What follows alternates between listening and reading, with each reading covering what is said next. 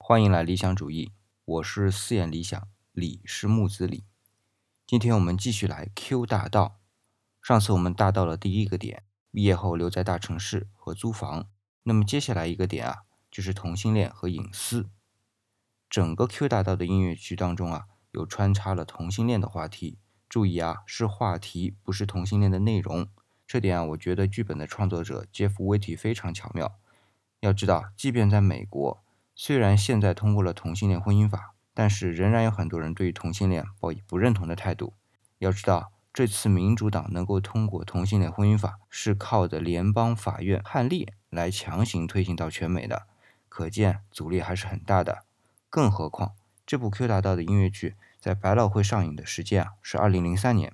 我查了一下，那时在美国。通过同性恋婚姻法案的州只有六个州。其实啊，直到今天美国联邦法院判例之前，全美也只有不到二十个州将同性婚姻民事合法化。要知道，美国可是有五十个州的，这个数字啊连半数都没过。可见这个话题还处在风口浪尖。这样有挑战性的话题，在 Jeff Witty 的处理下，既不左也不右，刚刚好，既点到了问题，又没有太深入的阐述个人的观点。而是从同性恋另外一个角度来描述现象，这就是从同性恋者或者说是潜在同性恋者的心理角度。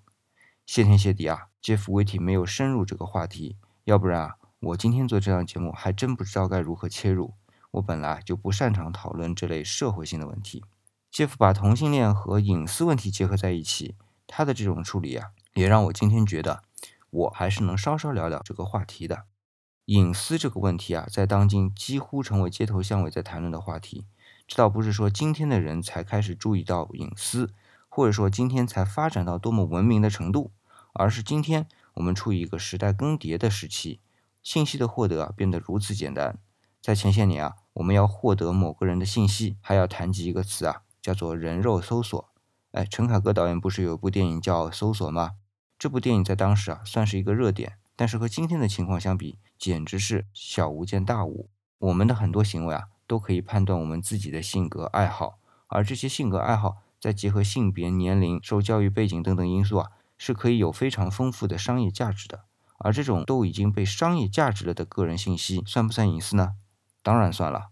好，如果按照这种说法啊，那我告诉你，我们现在很多的隐私，在不经意间啊，就提供给了商家。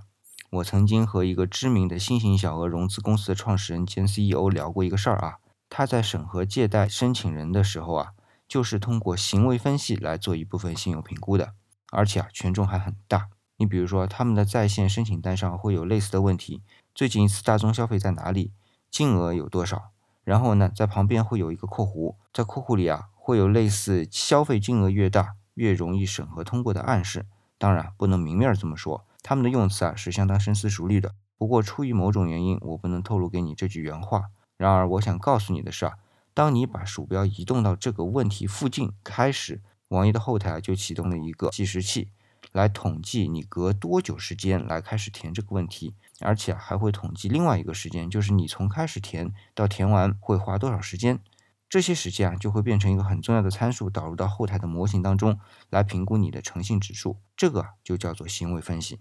当然，在这个例子里啊，你的行为仅对你自己的借贷结果起作用。但有没有想过这样的问题啊？这样的分析啊，就不用去人肉你是一个怎样的人了，平时爱不爱说谎，这一笔钱对于你的迫切程度是多少等等，而且更为精准，这就获得了对于你的隐私。我不知道大家听到现在是不是觉得它是大数据的一部分？如果你认为是，那么就错了。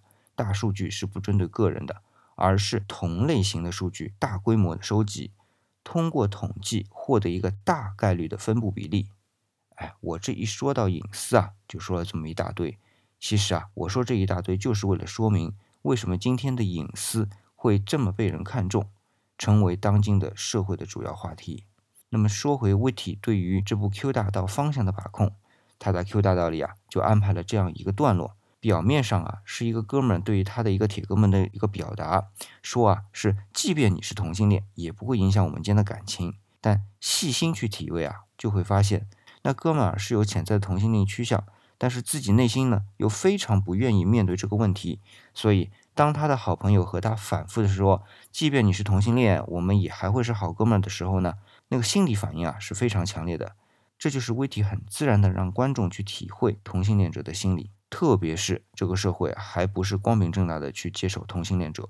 但话说回来啊，即便这个社会能够接受同性恋，但是同性恋者自身不愿意去表达，就不要将其公之于众。同样是这点，，V T 也在 Q 大道的情节推进当中啊穿插到了，并且他给出这种可能性，就是同性恋者本身不愿意告诉身边的朋友，即便他的朋友啊。都很能接受和理解同性恋者，在这种情况下，你如果去说了，那同性恋者也会陷入到孤立的自我心态当中。这让我想起了一个有趣的事：美国的军方在一九九三年十二月开始采取了一种叫做“不要问，不要说”的方式，来允许同性恋者隐瞒他们的性取向来军队服役。这在我看来是一件至少是向好的方向发展的事件。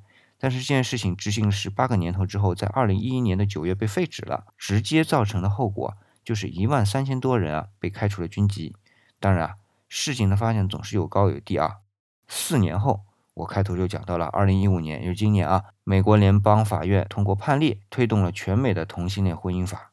当然，老实说，这件事情并不让人愉快，因为啊，是通过判例来强行向全美推行的。好了，不说这么沉重的话题。我们还是看回当今的中国社会啊，中国目前还没有专门为这种性取向立法，而且啊，传统来说，社会对于同性恋的包容度还是相对低一些的。当然，我身边很多相对年轻一些的朋友啊，对于同性恋都抱以理解和接受的态度。但我希望，无论你是可以接受者，还是属于尚未能接受的人群，不要问，也不要说，是我们至少对于人的隐私的基本尊重，也不去管对方是否是同性恋，或者。是我们熟识的人。好了，今天的 Q 大道就聊这么多。这里是理想主义，我是四眼理想木子李的李。